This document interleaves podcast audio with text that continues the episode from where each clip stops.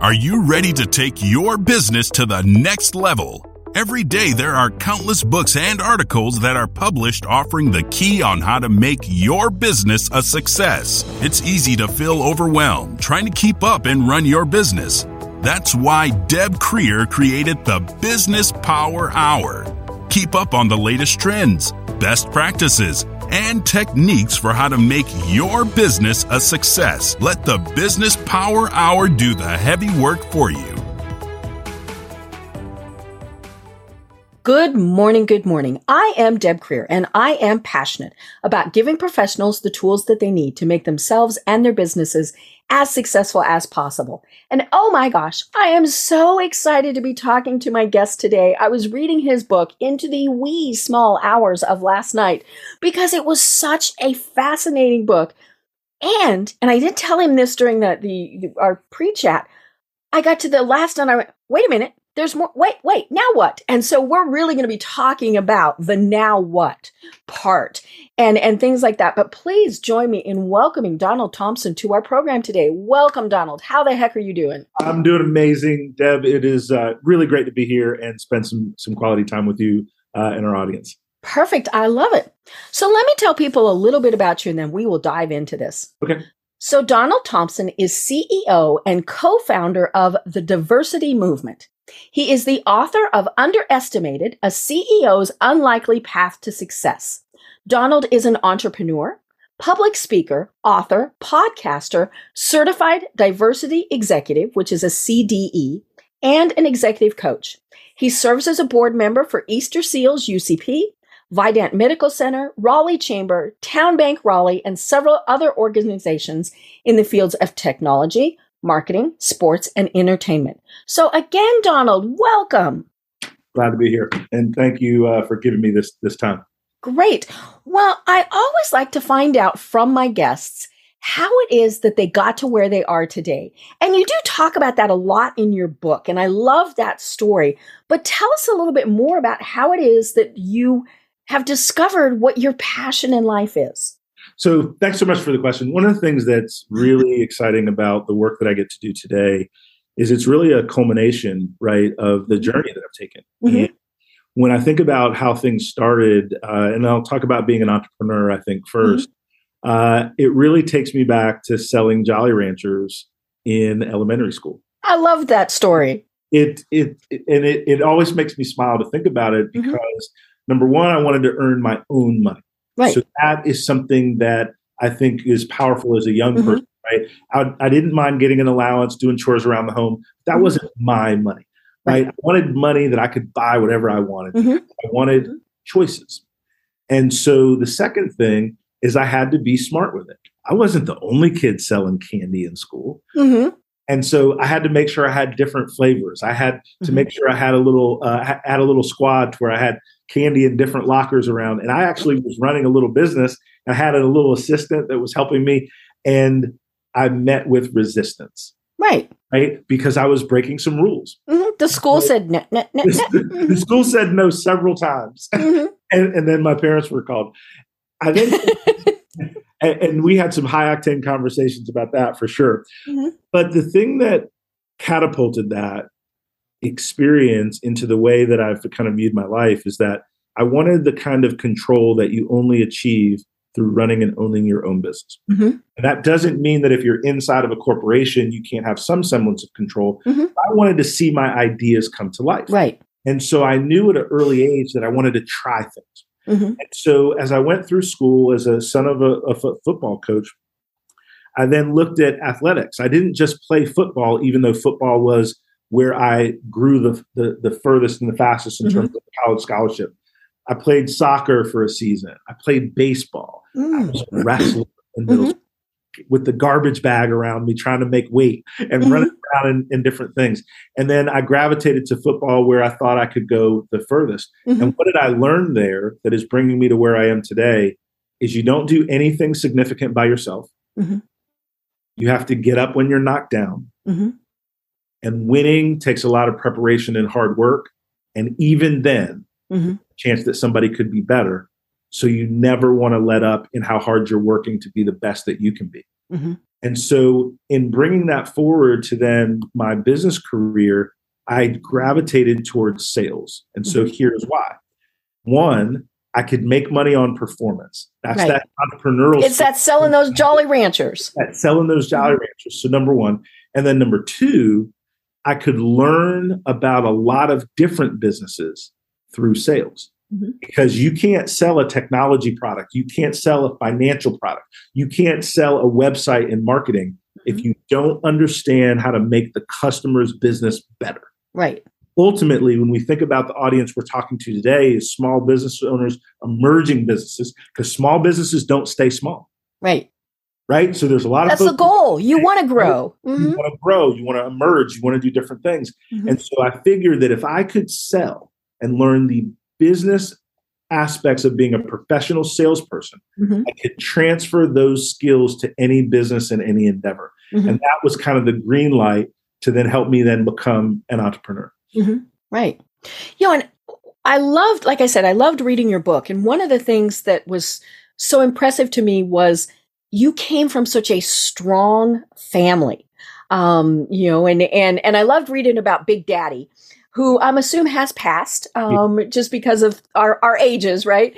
But the fact that he told you that you were going to be the first millionaire in the family, and then it was just kind of a given you know whatever you, you're you're going to do that um you know and and and and you know having both parents who were very well educated very um oriented towards education and towards always making sure that you and your sister bettered yourselves i think that was just so important so talk about those role models so it's both the roles models and privilege mm-hmm. and a lot of times we think about the opportunities we've had and that we're self-made. Mm-hmm. And I've done a lot of hard work, mm-hmm. but man, I'm on the shoulders of giants in right. my family. I know somebody named Big Daddy. Mm-hmm, yeah. yeah. Mm-hmm. And so when I think about my family in Deep South, mm-hmm. right, Bogalusa, Louisiana, mm-hmm. And the educational disparities, right, between the Deep South, Louisiana, Mississippi, right. Alabama. Especially at the time when you were growing up. The time I was growing up, it was a phenomenal advantage that my parents decided to move away from all of their family mm-hmm. and and relocate and build their lives in Storrs, Connecticut, mm-hmm. which is where the University of Connecticut was, where my dad got a football scholarship. So sports was really a way that transformed our entire family and the future legacy of our family. And so having those role models is not so much just because they were well educated, because I knew the price they had to pay for that education. Right. It's not just that they were solid in giving examples for for me and my sister. It's the things I saw them go without, mm-hmm. so that we could have more. Right. And and I have never forgot that. Mm-hmm. Right. I I don't I don't wake up a day not being thankful for mm-hmm. having those doors open, and then I ran through those doors. Mm-hmm. Right. To try to right. Be, it was your choice. It was my mm-hmm. choice not to take for granted the mm-hmm. sacrifices that people made on my behalf. And so I am forever indebted to, to my parents, to my big dad, to my granny, those folks that sewed into me so early. And here's the big thing that I'll tell you, Deb, and I'll give an example uh, somebody that I met at a conference. When we're growing young people and aspirations and goals, one of the reasons I've been able to be successful is because there were not limitations placed on me on how big I could dream. Mm-hmm. I was encouraged to do that. Mm-hmm. My, I remember when we would go on vacations and my parents would scrape together what little money that we had to go on these vacations.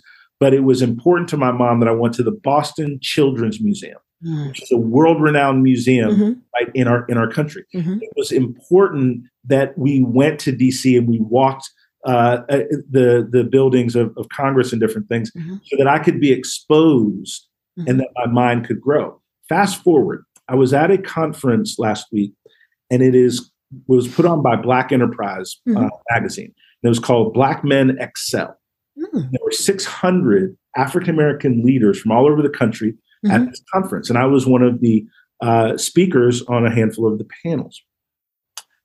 I met an airline pilot from American Airlines, and I asked him, "How did you know you wanted to be a pilot?" Mm-hmm. And he told me a quick story of being six years old with his mom going on a plane and deathly afraid. Oh. His mom got and the steward, uh, the the the airline attendant took him into the cockpit when that was a thing you could do. Right, you can still do that. Mm-hmm. Right? That dates us when the world wasn't like. I knew. Right? Mm-hmm. But the pilots were gracious to him. They gave him the little pin. Mm-hmm. They talked to him about what the instruments did. Mm-hmm. And that little boy left that cockpit not only excited to be on the plane, mm-hmm. but a new vision for what he right. could be. I could do that. I can do that. Mm-hmm. And so part of the reason that I'm so uh, impassioned about the book that, that we've just written, uh, Underestimated, right? A CEO's Unlikely Path to Success, mm-hmm. is I want my story to be inspirational to people that might not have a college degree. Mm-hmm. They might not have gone to the right school. They might not have started out right with the right job, that they can do it too. Mm-hmm. Right. You know, and and I was part of a, a, a mastermind group yesterday, and and one of the, the they always start with a, a question, and you know and and just you know kind of she calls it the icebreaker but it's it's you know kind of how we get to know each other. And it was you know how did your family influence who you are today? And it was all women. So for the most part we said our moms. Um, but in amongst all of that one of the the things that was brought up was one adult taking time to care for a kid can make a huge difference you know, and and whether it's a teacher, a parent, um, you know, maybe you're a little bit older. I mean, you talk in your book about how you formed some relationships with with uh, mentors who were quite a bit older. You know, mm-hmm. somehow just having that one adult that believes in you can make such a difference for for kids and i'm saying kids of any age right but you know really you know in that those formative years junior high ish and high school, I think, you know, are, are probably the, the, the, years. But having that one person who says, I believe in you and I know that you can be great can, can outweigh almost all of the other negatives. It is, um, that's a powerful statement. Not only do I agree, I would, I would extend that to as we're thinking about professional growth mm-hmm. and how do we continue to grow and prosper because we're always changing. Mm-hmm. I'm not the same person in my 50s, right? Which is like, wow, you know, right? Mm-hmm. Um, that I was in my 30s, that I was in my 40s. There's a there's that that growth and that maturity, but we all need somebody that believes in us mm-hmm. that we can pick up the phone and talk to mm-hmm. during those down moments. Right. And one of the big challenges that people face um, with all the crazy that's going on in the world is we have a lot of folks that we consider like associates, right? Followers on LinkedIn, Facebook friends, different things. But those of us that are fortunate enough to have mentor and friends that we can really talk with and work through things with, there's an emotional strength there that can help you fight the battles that we all face in work and life and different things and be so much stronger. And I was very blessed and fortunate that I had multiple adults in my life that just believed the best in me. And even during times, and you know, in the book, we talk about I was in and out of trouble in middle school a lot, and, and as a young kid, not anything too much, but nothing my, serious. Nothing mm-hmm. serious, but like I spent my fair share of time in the principal's office, mm-hmm. right? And, and, I was a I was a rambunctious kid, and I got bored easily, mm-hmm. and people didn't really know how to how to take that, especially this young black kid with a lot of ideas, mm-hmm. right? And, and mostly uh, the only one or one of the few in the schools that I was in. Mm-hmm. And so I had to figure out a way, moving around a lot in my younger years, because I am the son of a football coach, mm-hmm. to make friends and be in new environments quickly. Right. And that was really tough as a young person. Mm-hmm. Back to your original question of how did I get to where I am? As a business person, it has become one of my dominant strengths. Right. You and learned I, networking before you knew it was called networking. Or I knew it was a thing. Mm-hmm. Is exactly right. So no, thanks for that question. Mm-hmm. I love it. You know, and I, I, I have to admit, every time I, I was in your book and, and reading the name of where you grew up, which was Bogalusa, I giggled a little bit. um, and, and I was just envisioning this tiny little town mm-hmm. because mm-hmm. I grew up in a very small town in the mountains of Colorado.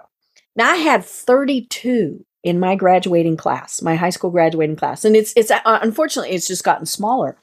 But what struck me was that you never ever saw that as a negative. You know, we we you know the the kids who grow up with uh, you know every advantage because they're in big big areas where they have much better schools, all of those things. But you know, again, you did you know move up to to Connecticut, but yeah, that but to me, that small town background, if at least in my view, for me is an advantage. Yeah. Because it, it shows things that, you know, a lot of people never experienced.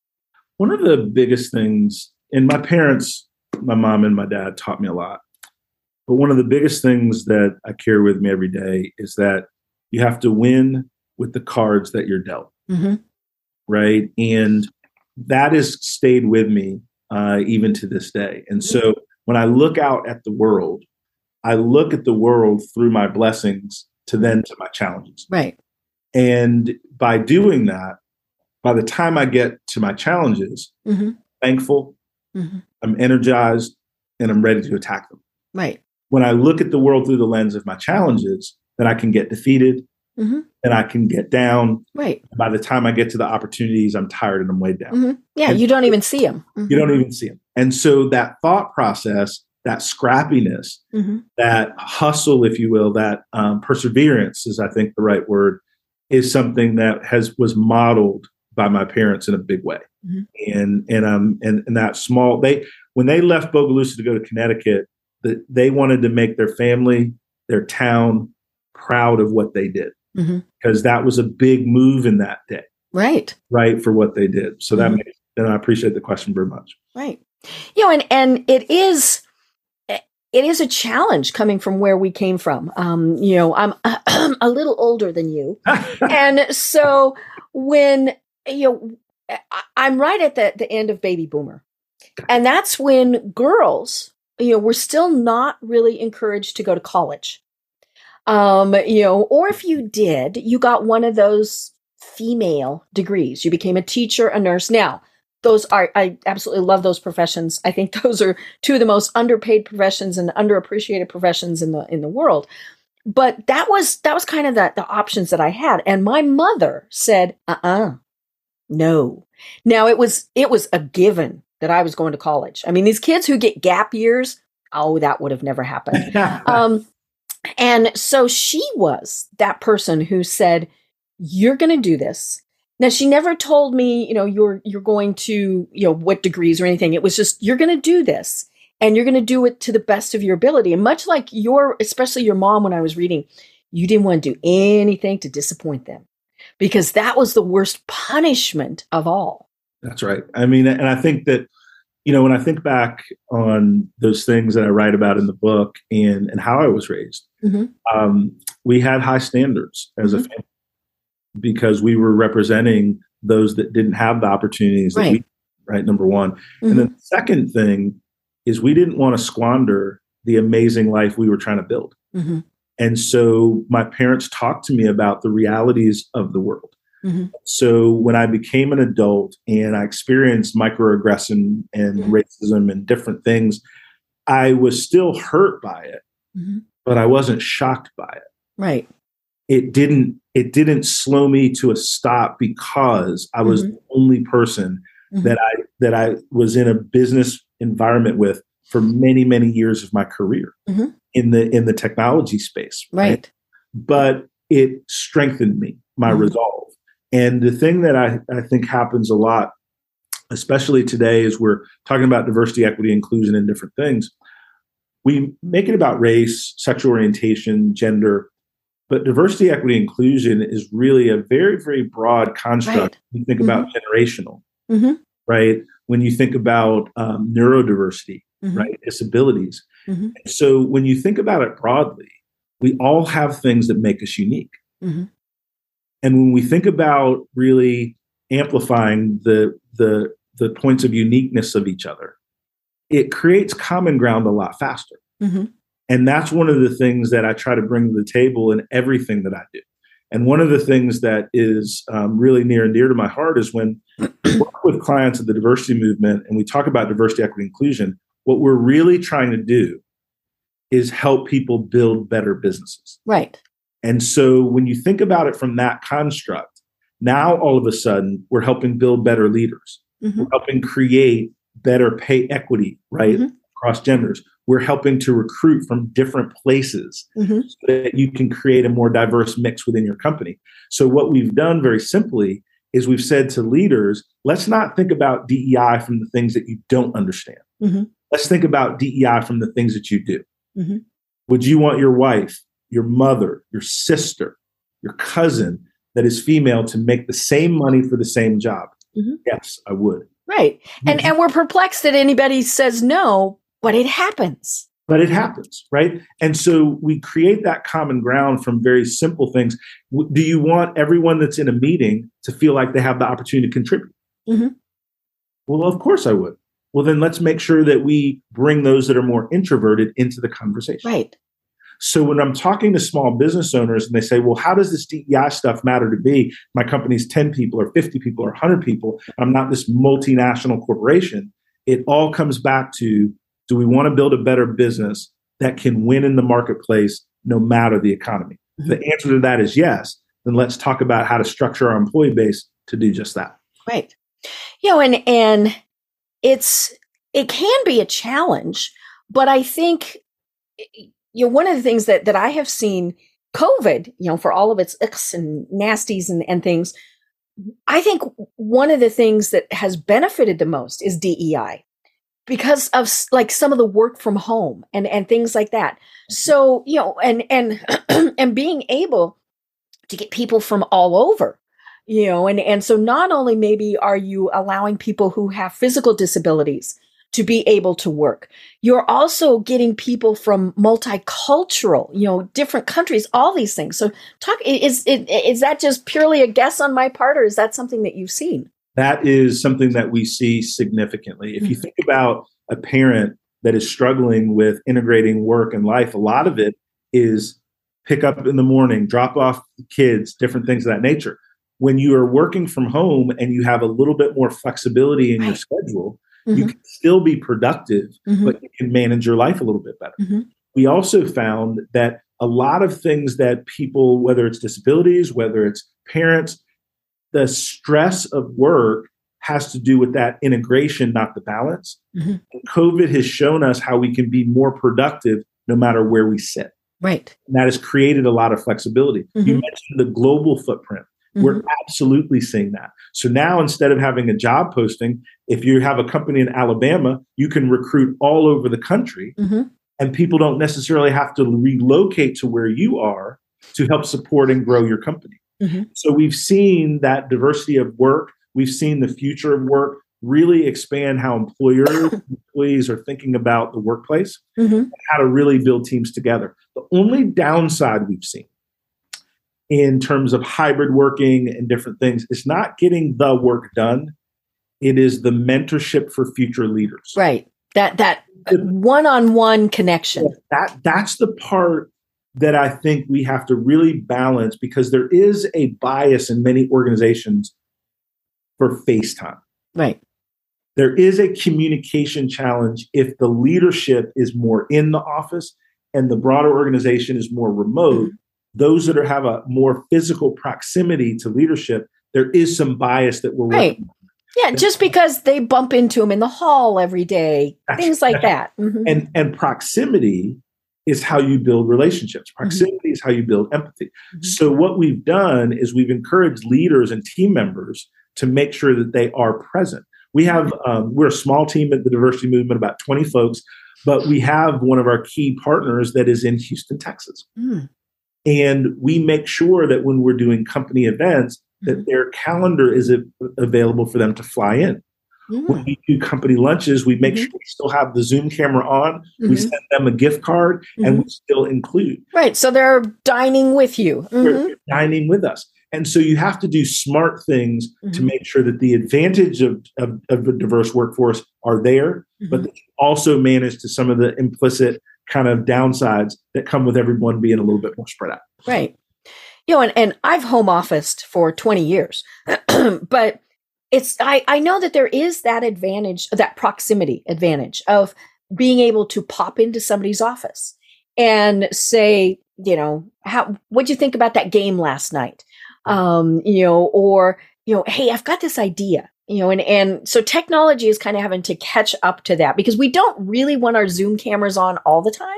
Um, you know, but it's also, it, it is, it, it, but it, I, I agree that, you know, the biggest challenge is when you have kind of a mix. So you've got the people who aren't in the office and then those that are.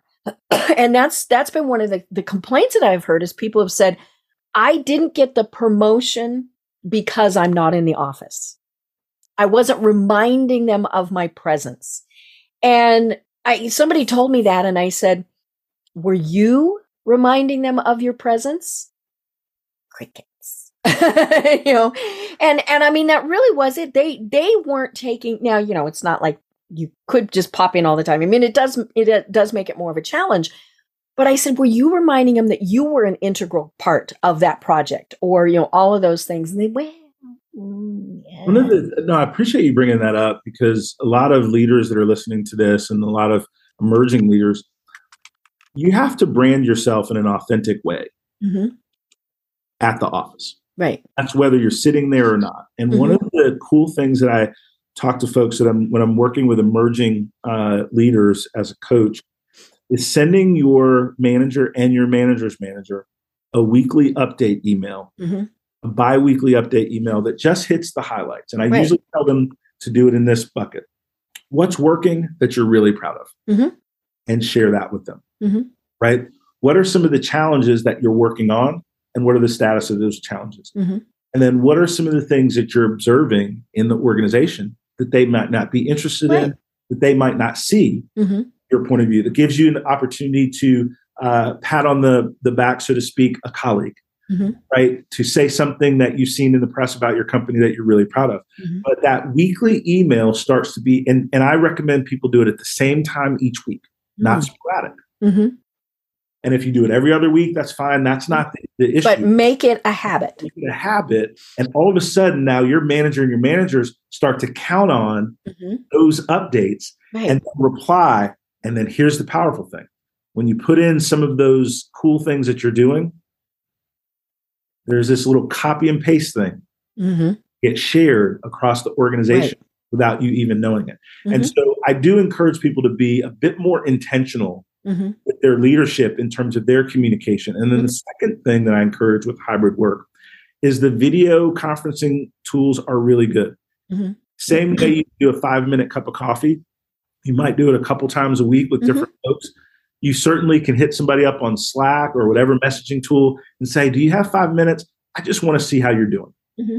Two things. Number one, you never know the value of a smile to your coworker. Right.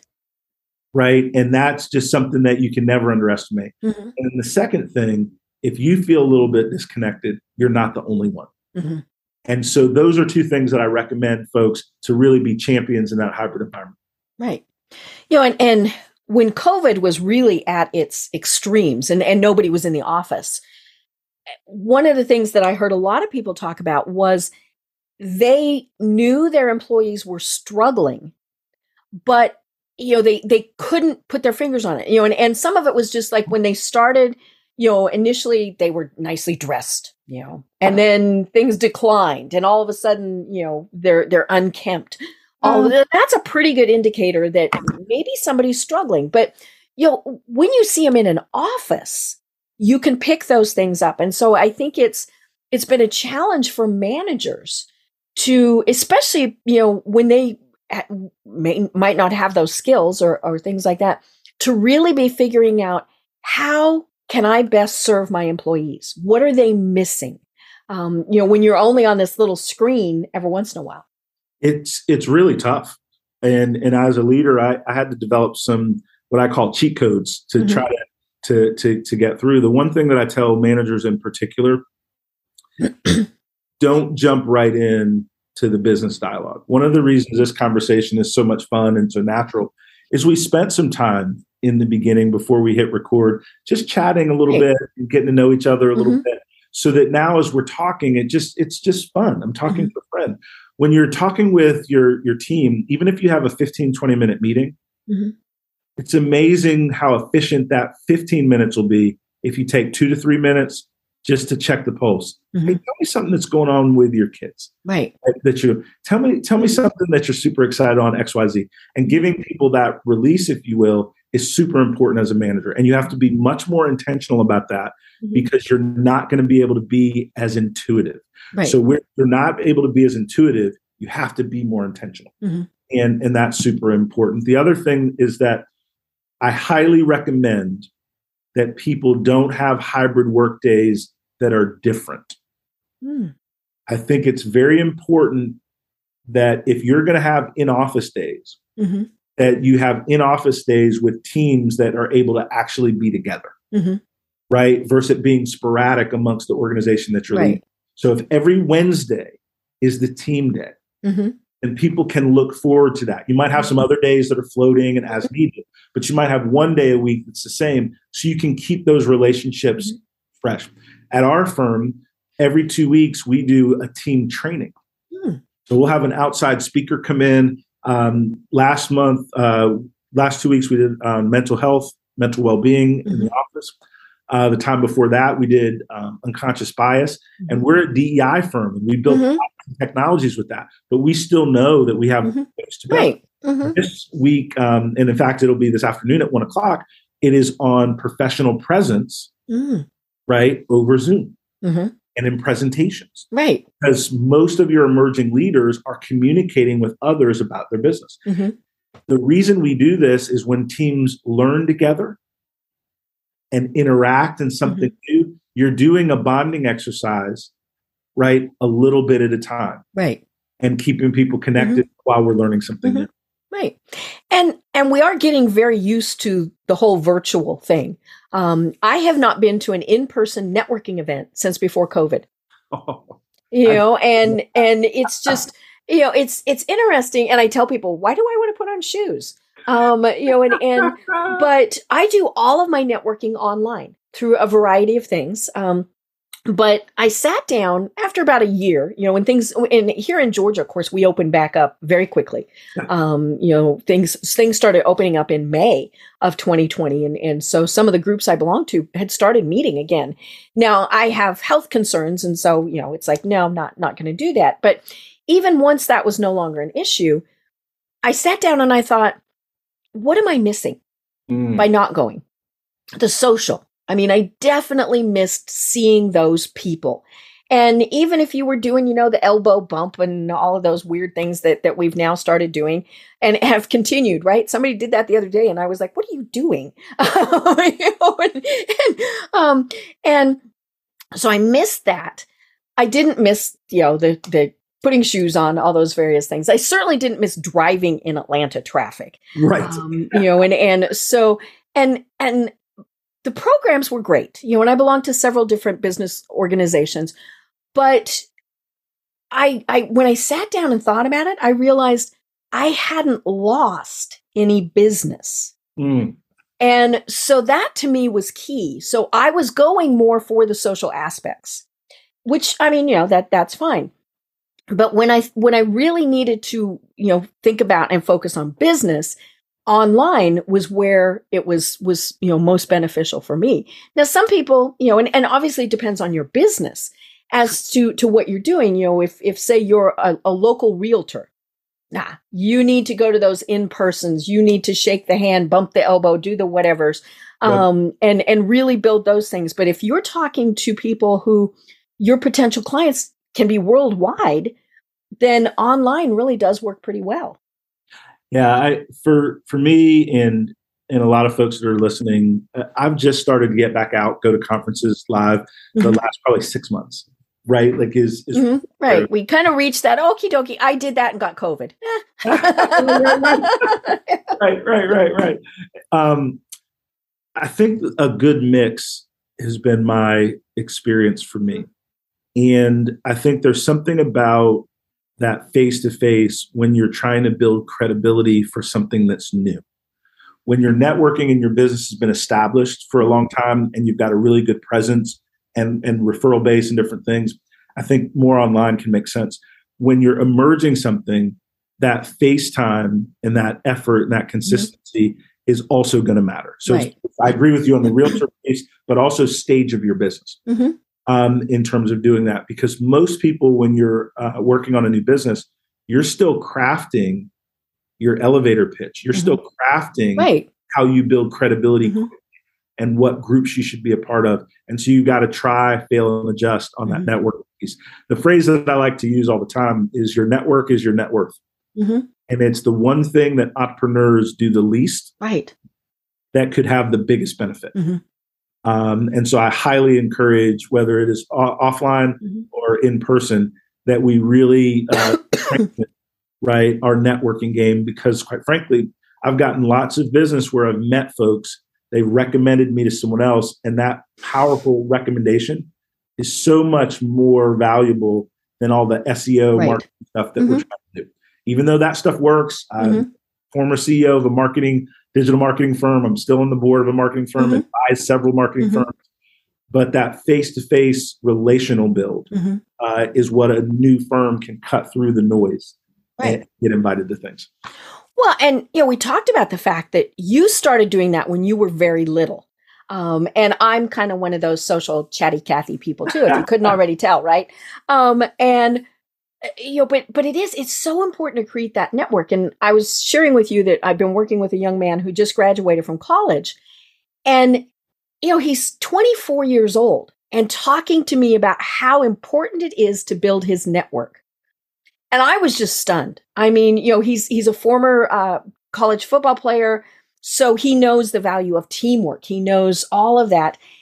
But he said, you know, that's he needs to get out of that and build his network mm-hmm. because although he knows that you know it, uh, alumni are always a, a, good source of of place but you know his his network was really pretty small because as a college football player that's all he did i mean yeah. you know he and and the fact that that young man went i need to build my network was just incredible um you know and and and he's also very personable he says thank you i mean he's just been a, a delight to work with that's great but it, it is it's so important that no matter where you are in your career you have that network i think that um and it's whether that's young emerging talent like you just mentioned uh somebody that's in a career change mm-hmm. right, right. Which, you become new mm-hmm. in a sense right because mm-hmm. you're branding yourself mm-hmm.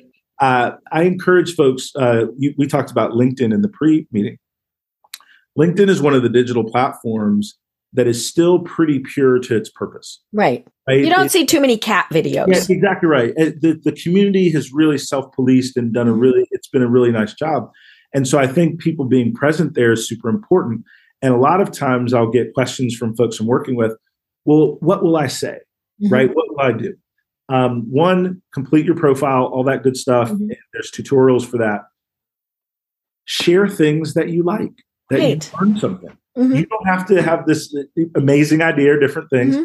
but if you like something, like it. Mm-hmm.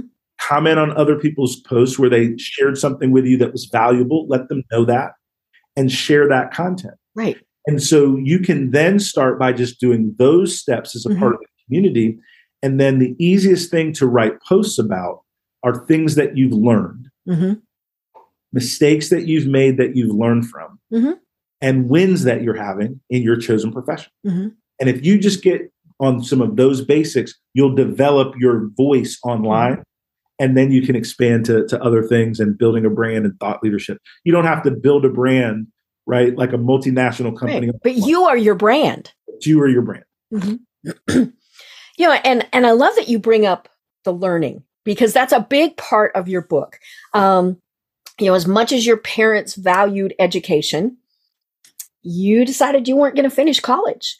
I'm one of those strange people that has lots of degrees. Um, you, well, my, my initial degree was in social science. What the heck do you do with that, right? Um, all it meant was I didn't have to take a lot of science and math.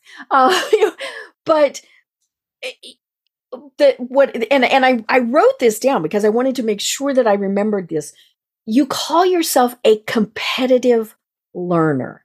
And I just absolutely love that because it means that you always always always continue to learn. And so talk to us a little bit more about that because like I said that that just absolutely fascinated me.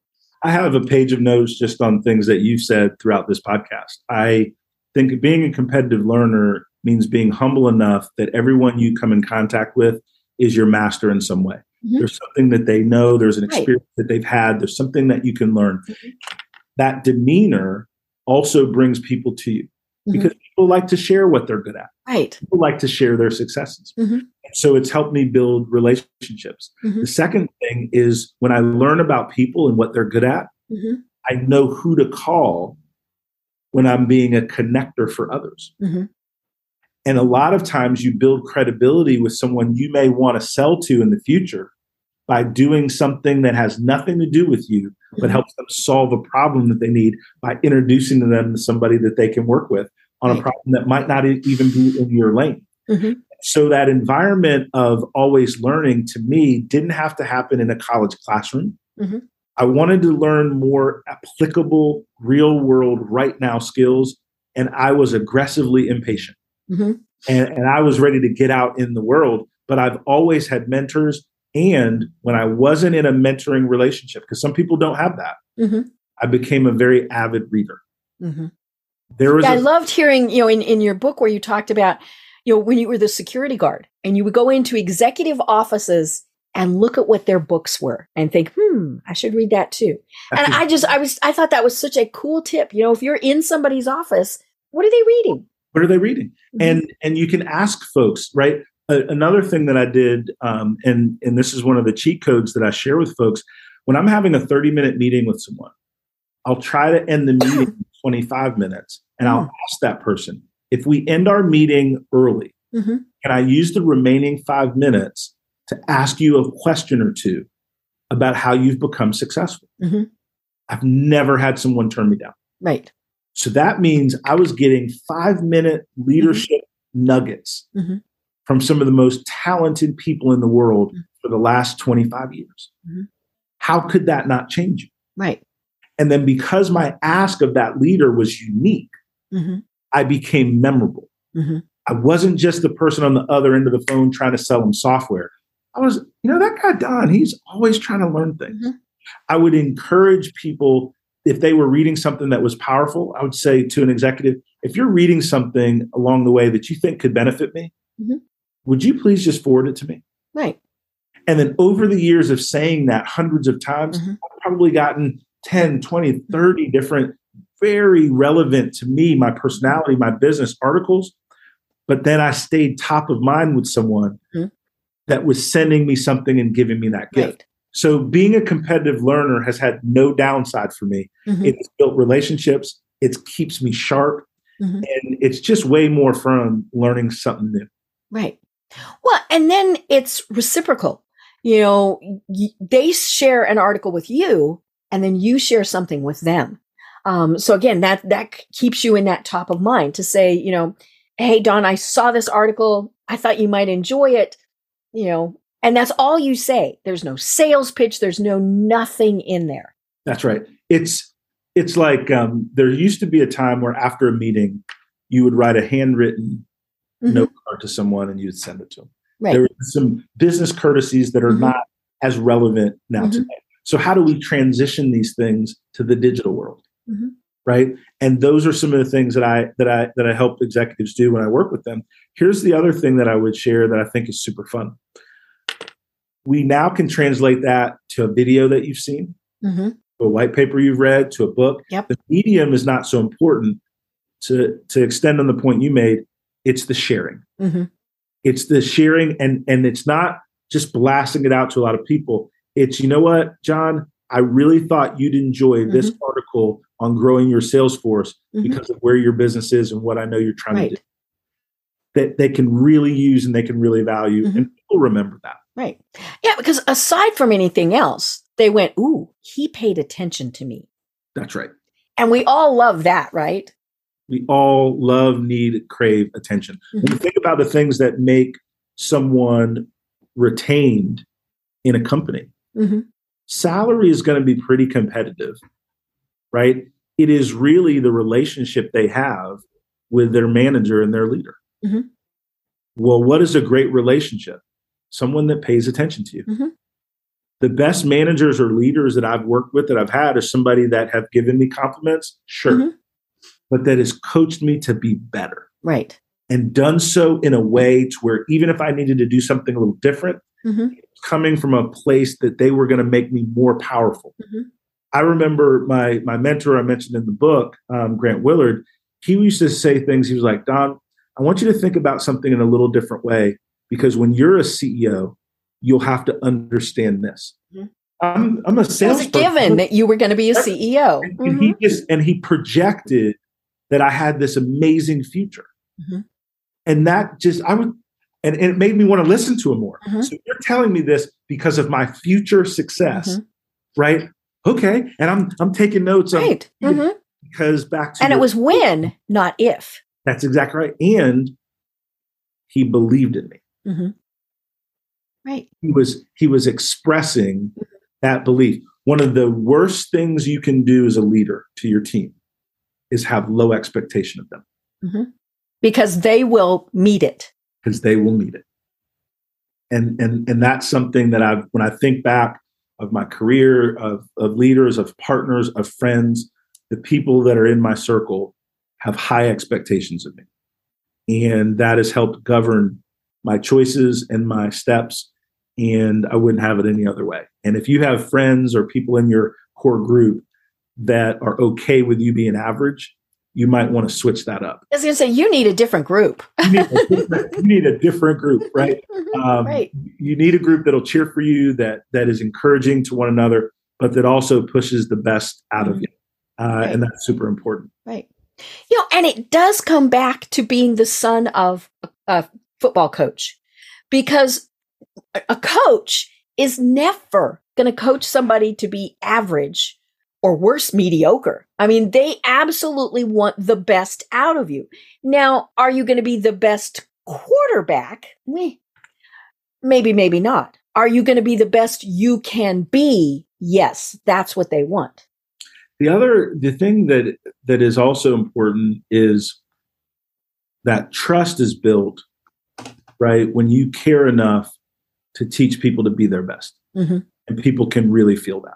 Right. And so as I've matured as a business leader, my words are more measured. My words are more thoughtful. Mm-hmm. I was a little uh, aggressive, assertive. Yeah, uh, you talk about that in the book. Early, mm-hmm. early in my like, and so I had to. I had some work to do mm-hmm. as a leader, but my standards haven't changed. Right. I've just been able to learn how to message to broader groups of people, mm-hmm. so that I could be a better leader. Mm-hmm. And again, that brings me back to the diversity, equity, inclusion topic, that's one of the things we talk about leader with leaders a lot is giving and receiving feedback, mm-hmm. and and keeping it. How do we get practical? Right. And if you give and receive feedback very well, mm-hmm. you're going to be highly productive with the people that you lead. The big challenges that we have with with rapport with folks, when you think about bad meetings you've had, mm-hmm. it's because of someone's tone it's mm-hmm. because somebody was harsh it's somebody was petty, right? Mm-hmm. right? It, somebody said something in public that was better served to be said in private. Mm-hmm. It is those interpersonal things that slow us down the mm-hmm. most. And that's the biggest thing over, I would say, the last 10 years of my career mm-hmm. that I've really dialed in on as a leader mm-hmm. uh, because that was holding me back. I didn't know it. I didn't I didn't understand it until I had some some folks I respect to kind of say, Don, you need to yeah, have you thought about thought about this, right? Mm-hmm. and and go from there. So right. Well, and some of it are just simple things like how you do it. You know, uh, sitting behind the desk, uh, you know, lecturing somebody as opposed to sitting in the chair next to them um, you know, or I think we probably all had the boss, you know, and this is, you know, goes back to when we were in school, right? And the principal did this. You got called in, you're sitting there in the chair, and they're either standing or sitting on the edge of the desk. So you're like, hello, yep. you know, and I mean, that's just eh, eh, deliberately or not deliberately. I mean, that is an intimidation factor. Sure, sure. So, you know, the things that we can do and again, it makes it difficult if it's just virtual, but there are certainly ways to put people at ease. I mean, even if you're just saying, you know, hey, Don, those pictures behind you, those are gorgeous. Tell me where you got those. Um, you know, or I, when we were first uh, doing a lot of Zooms, I had somebody that said, you know, she didn't have a separate office space, so she had to set up in her bedroom. And somebody said, I really like that bedspread. And it was their very passive aggressive way of saying you didn't make your bed today. you know? and, and, and she said, you know, it, it, it, it never really dawned on her that people were looking at what was, and, and it's, it's, you know, we, we all do that, right? You know, like we're looking if they've got books. What, it, what is that? What's that book that they're reading? Absolutely. Um, you know, and, and all of those things. And so, you know, just the way that you go about things is, and, and, you know, I, I think, you know, you, you mentioned, you know, how would you want someone else to treat your mother, your sister, your brother, your son, whoever? The person you're dealing with is somebody's mother, brother, son, whatever. And so treat them with dignity and respect. That is that is so right. To echo a couple of points that you made, when I'm looking at your background and I see the brand and the microphone, right, the Power Hour, mm-hmm. right, it's those small things that you can do intentionally, right, to heighten that professional success, mm-hmm. independent of what that actual background right. is, so that people mm-hmm. focus on what you want them mm-hmm. to focus on. Right. Right. And I think that is important. And then to your other point, in terms of everyone, someone's mother, brother, sister, uh, or, or, partner, um, a little bit of humility is something that a lot of our leaders in this world could use. Mm-hmm. Right. Like like I'm all for people being passionate about their ideas, right. their beliefs, mm-hmm. political, business, whatever the case may be. But I think that we can share those views in a much more thoughtful way. Mm-hmm. I think that um, the one thing about social media uh, and our, our current tenor, a lot of times, is I think we're more harsh than is required to get the result that we seek. I, I got trolled the other day on Facebook. I'm like, really? yeah, like it's it's it's it's it's, mm-hmm. it's a little bit too much, and I think it's for those of us that have a different perspective to strengthen our voice, right? Um, because a lot of times we can think that um, we're all against one another. Mm-hmm. When it's really the loud ones in the room that mm-hmm. are a small percentage. Right. And most of us want the same things for our mm-hmm. families, for our mm-hmm. businesses, for for for growing our, our personal narrative and career and it's it's easier to cheer for people than it is to pull people down. Right. So i try to make it my business to find the goodness in everyone mm-hmm. i come in contact with unless they are just highly intentional. Right. Uh, and then you just don't have anything to do with them. Right. Thank you but no thank you. That's mm-hmm. right. That's right. Mm-hmm. right.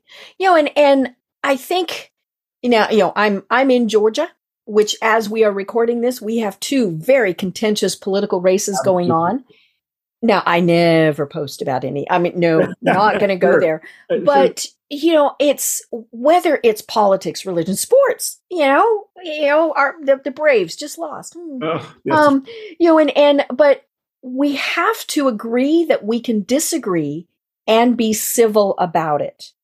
Um, you know, the the person who trolled me was trolling me because I mentioned wearing a mask.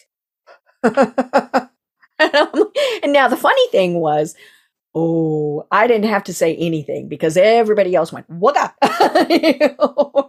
and and then he unfortunately continued, then he got blocked. Um, you know, it was like, no, dude, I don't I don't have to put up with that. And more importantly, I don't put up with you saying those things to my friends. Exactly. I mean, that was just totally inappropriate. But you know, but but there, you know, I think part of that is that we do have to say this is the line um, you know, I'm I'm Star Trek fan, and you know oh, when, awesome. when when we you know when when Picard says the line stops here, you know you know that okay, you know, and and it's kind of like you know when in your book when you were talking about growing up, you knew just how far you could push, and we all know how far can we push our parents. That's right. That's and right. then if you step over that line, there's going to be consequences. There are consequences, and and I would say that. um unfortunately, well, I would say fortunately, uh, now, mm-hmm. but I was an experiential learner in some. Oh yeah, yeah. So, to, so, the book is filled mm-hmm. with uh, a lot of my experiences, a lot of me pushing the envelope. Uh, Which I love pushing the envelope. That's how we we learn and grow. As long as you're doing it from a thoughtful way, is maybe the way to put it. That is right.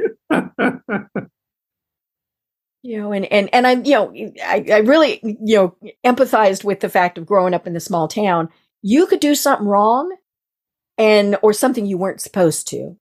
And before you got home, your parents or big daddy knew right. about it. That's oh, exactly. Oh yeah, I mean, there more than once I would get home and meet my parents at the door, and I'm like, oh. That, and they'd say, you know, we know you were doing such and such because that little grapevine.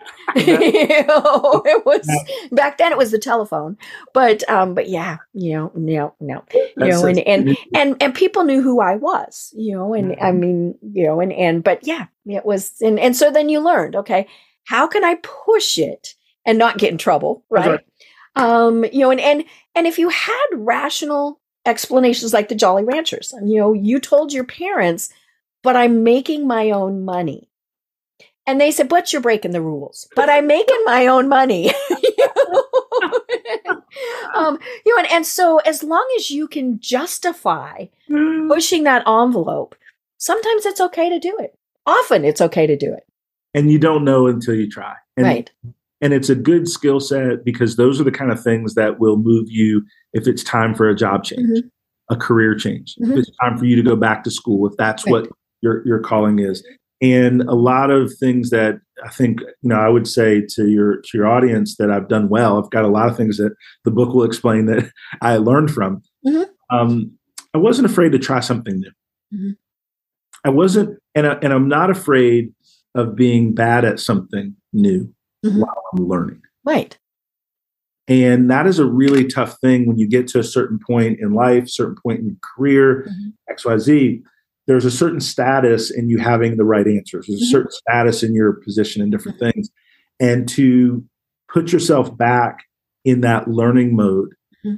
right, to build something new from mm-hmm. scratch is something that you have to enjoy or you have to believe that is worth it to get what you ultimately want. Right. But it's a good skill. Right. To be able to learn something new. Yeah.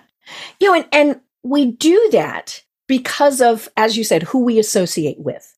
Um, you know, and, and all that information, which is absolutely why it is critical for diversity, for equality, for inclusion, you know, all of those things, because when we hear somebody else's point of view, we might, again, we might not agree with it, but it should make us think even if it's just to make us think okay i i know i'm right um but but th- it is you know it's so important to be getting those other viewpoints and so tell us a little bit more about the diversity movement and and what is it that you do uh, with companies and with people so the diversity movement was built to help companies build their DEI capability within the organization. Mm-hmm. We did it a little bit different in terms of we wanted to build products and tools to mm-hmm. specifically help folks uh, outside of just traditional training. So mm-hmm.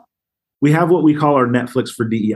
Mm-hmm. We have a 500 uh, video library wow. of two to three minute mm-hmm. vignettes on mm-hmm. DEI topics. Mm-hmm. So companies can subscribe to it. Their organization members can look at mm-hmm. these two to three minute videos with psychological safety. And then there's places where you can comment and share, and there's a platform there. Mm-hmm. The second thing that we do is we have a membership cohort called DEI Navigator. So companies that don't have a huge budget mm-hmm. can join a cohort. You get a dedicated DEI advisor and you mm-hmm. get access to all of our best practices, wow. our research, our mm-hmm. training, our video library, our digital learning. But we do it on a monthly fee. So small businesses, $800 a month. Mm-hmm. A mid-sized business might be $3,000 a month. There's an enterprise package. Right. We wanted to make sure that DEI education, training, and technology, that no one got left behind. Mm-hmm. So we have price points for any size business and organization because we want to be here to help. Right. I love that. Well, now, how do people find you and connect with you? So the diversitymovement.com is a great place uh, for the diversity movement content. Mm-hmm. And there's a ton of free resources on our website for you to get started and get to know us. And then LinkedIn uh, is a great way to connect with me personally. Uh, okay. Uh, reach out, I'll reach back. Perfect. I love it. I love it. Well, Donald, this really has been very cool. And I tell people, you know, this is this is why I set a timer because we could just keep going on this forever, right? Um, and so it it has been so much fun. And I think it's definitely a conversation we need to continue. I appreciate it. So I would love having you on again. Um, because yeah, I mean, this is it, it, it, we do need to continue this because it is absolutely critical that we are making sure that we're hearing every voice that is is out there and getting as much um, information and being those competitive learners. Again, I love that. I just think that is the is the greatest phrase. Uh, I appreciate. But until we chat again, do you have any final thoughts that you want to leave everyone with? If you'd like uh, an opportunity to get to know me a little bit deeper and read the book, just go to donaldthompson.com. uh, or anywhere that you would buy a book, and you can buy Underestimated A CEO's Unlikely Journey. I love it. I love it. Well, I have been having an absolutely delightful time talking with Donald Thompson, the founder, co founder with his wife of the diversity movement. And until next time, everyone have a great day. Tune in for our next program for even more trends, best practices, and techniques for how to make your business a success. The Business Power Hour, hosted by Deb Krier, is proud to be part of the C Suite Network. This podcast is a part of the C Suite Radio Network. For more top business podcasts, visit c-suiteradio.com.